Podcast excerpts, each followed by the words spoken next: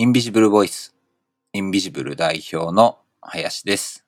えー新型コロナウイルスの拡大もあり、インビジブルの方でも、まあ、リモートワークの方を行うように、えーしております。そうですね、なかなかこれだけ天気がいいのに、外に出ることが難しいという状況は本当に、まあ、多くの人がそうだと思うんですが、本当に人生の初めての体験で、僕自身も買い物に行く時と、まあ、朝夕のちょっとした運動の時以外は、本当に人と接触することがない生活を行っています。まあ、そういうわけで、本日のこの収録も、私の自宅と共同創設者の菊池の自宅、そして本日のゲストである、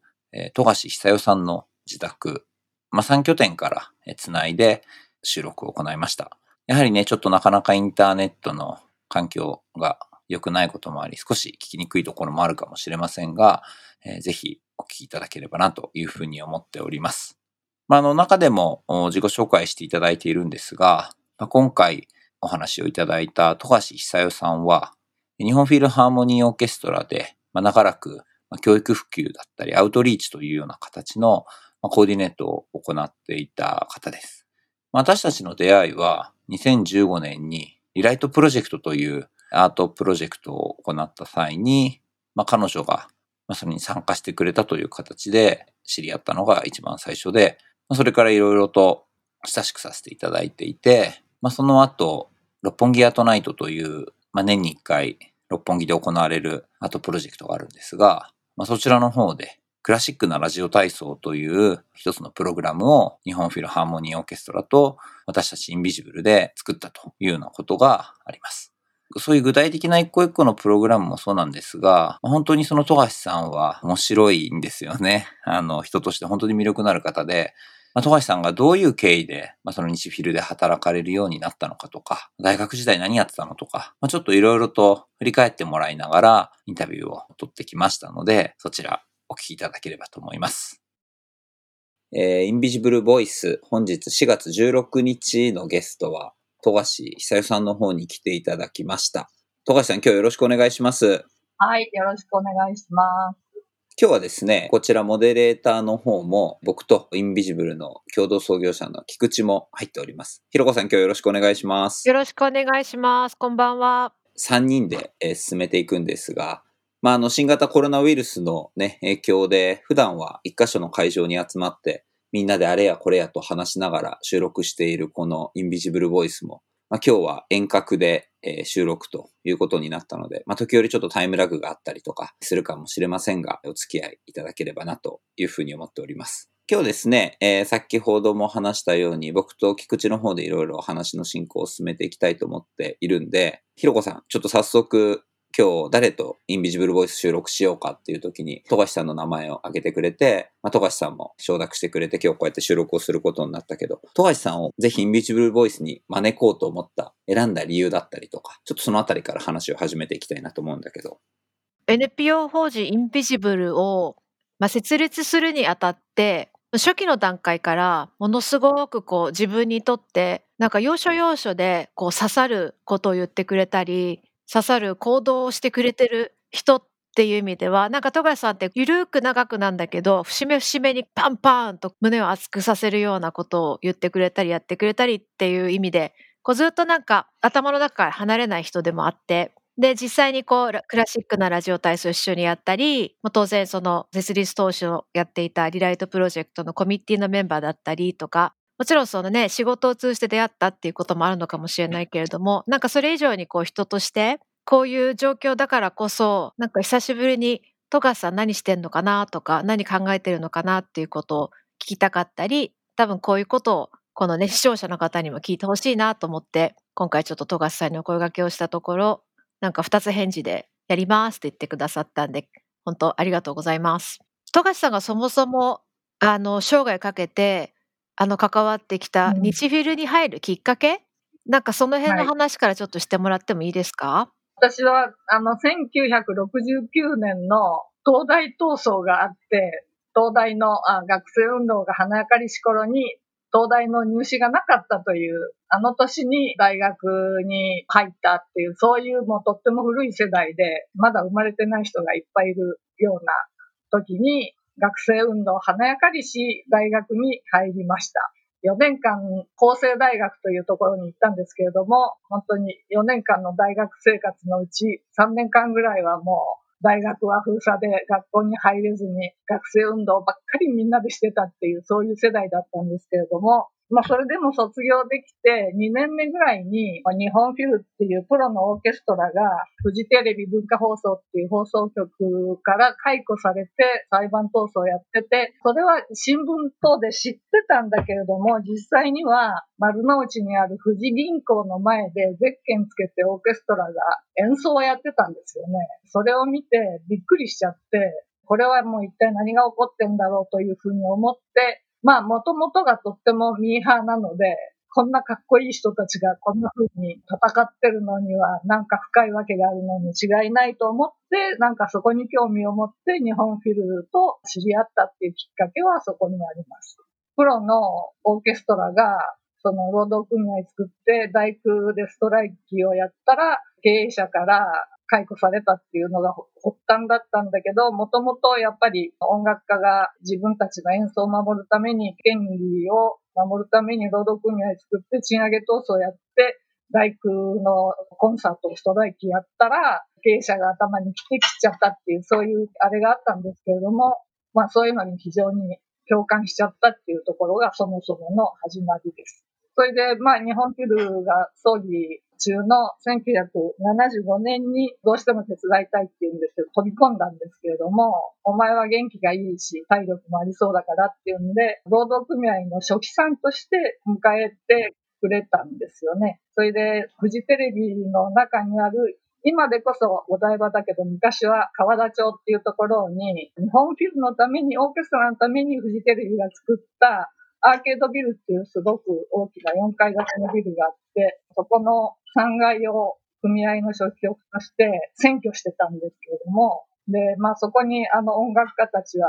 24時間体制で泊まり込んで守ってたんですよね。自分たちの拠点を。そこはまあフジテレビが電気もガスも切るという、そういう中でもうみんなが交代で泊まり込みながらして拠点を守ってたんだけれども、もうそこに飛び込んで、主に、まあ、オーケストラ活動をやりながら、その裁判闘争をやってたんだけれども、私は主にその音楽ジャンルを勉強してきたわけではないので、ただただ元気がいいっていうんで、その組合の方の仕事を手伝いました。それで、まあ、主に宣伝活動、ビラを配ったり、あとはたくさんの支援の人たちと一緒にいろんな遊びを組織したり、あとものすごくその初期局に人を集めて、キャンドルコンサートっていうのをやったり、地域の人を集めてバスツアーでハイキングやったりとかもそういうとっても遊びが面白くて、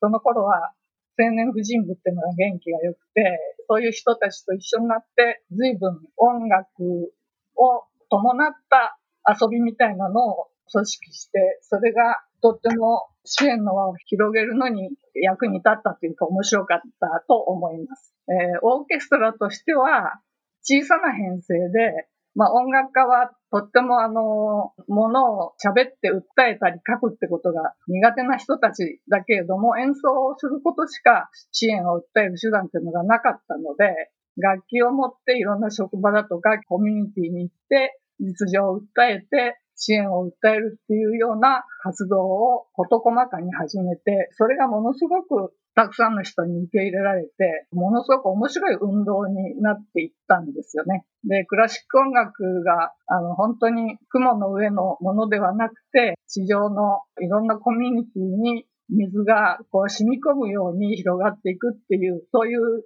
現場をとっても身に染みて体験することができて、辛いっていうことは一切なくても、毎日毎日が面白くて楽しくて仕方なかったっていう、そういう闘争の時代を12年間やったんですけれども、青春をそういう風で身を投じることができて、とっても幸せでした。それがまあ、最初のきっかけですね。壮大。なんか何度聞いても壮大なストーリーだなと思って。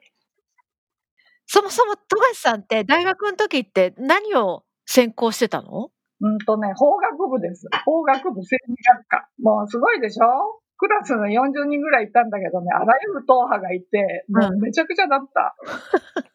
大学は。あらゆる党派がいた。本当に。自民党の東京都本部の青年部長とかね、創価学会の部長とか、あとはもうあらゆるセクトの、もう成り立ってなかったよね、大学が。という青春時代を送りました。大学から始めて。ちょっとこう、なんだろう、今の人たち想像できないでしょ？だけどもう本当によく話し合って楽しかったですよね、大学時代もある意味。うん。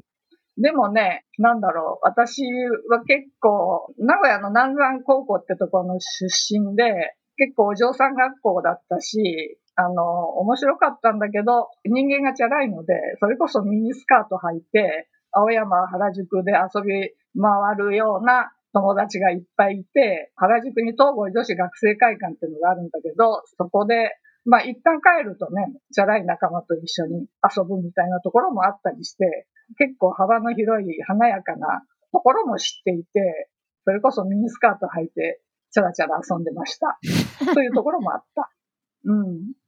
それでその当時は、それこそ沖縄返還闘争とかいろいろあって、表参道をフランスデモで青山通りまで占拠するとかね、そういう経験があったんだけれども、そういうのを東郷女子学生会館にいる慶応や早稲田や青山の友達たちが原宿の交差点に来て頑張れって応援してくれたりとかね、ホットライトを浴びてるみたいな心地よさがあったりして、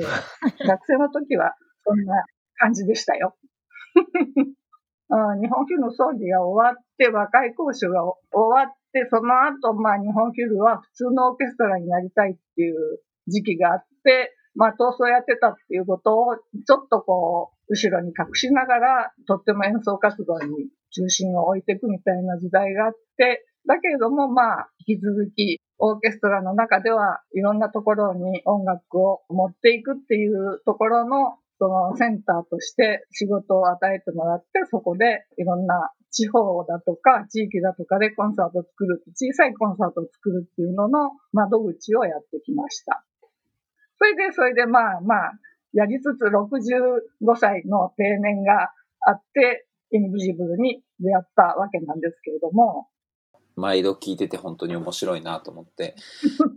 もともとなんかすごい今の話を聞いてて、なんかいきなり自分自身の話になるけど、僕も大学がさ、あの国際経営学部で、うん。で、全然その現代美術とかにね、触れる機会は全くなかったけど、たまたま本当大学生の時に、そういう現代美術の作品を作ってる作家に会って、話を聞いて、で実際になんかいろんな作品を見てみたいなことで、興味を持って、ね、結果として今こういう仕事をしているってことを思うと、やっぱりなんかすごいこう、共感するというか、あ、そういう出会い方だったんだ。なんかすごいその出会い方と、あそこから入っていこうとする気持ちはわかるなっていうのを、なんか今改めて、うん、すごい思ったかな。うん他に何か仕事、もともと法政大学に入った時っていうのは、なんかこういう仕事をしようみたいなことっていうのは考えてたりしたことはあったの？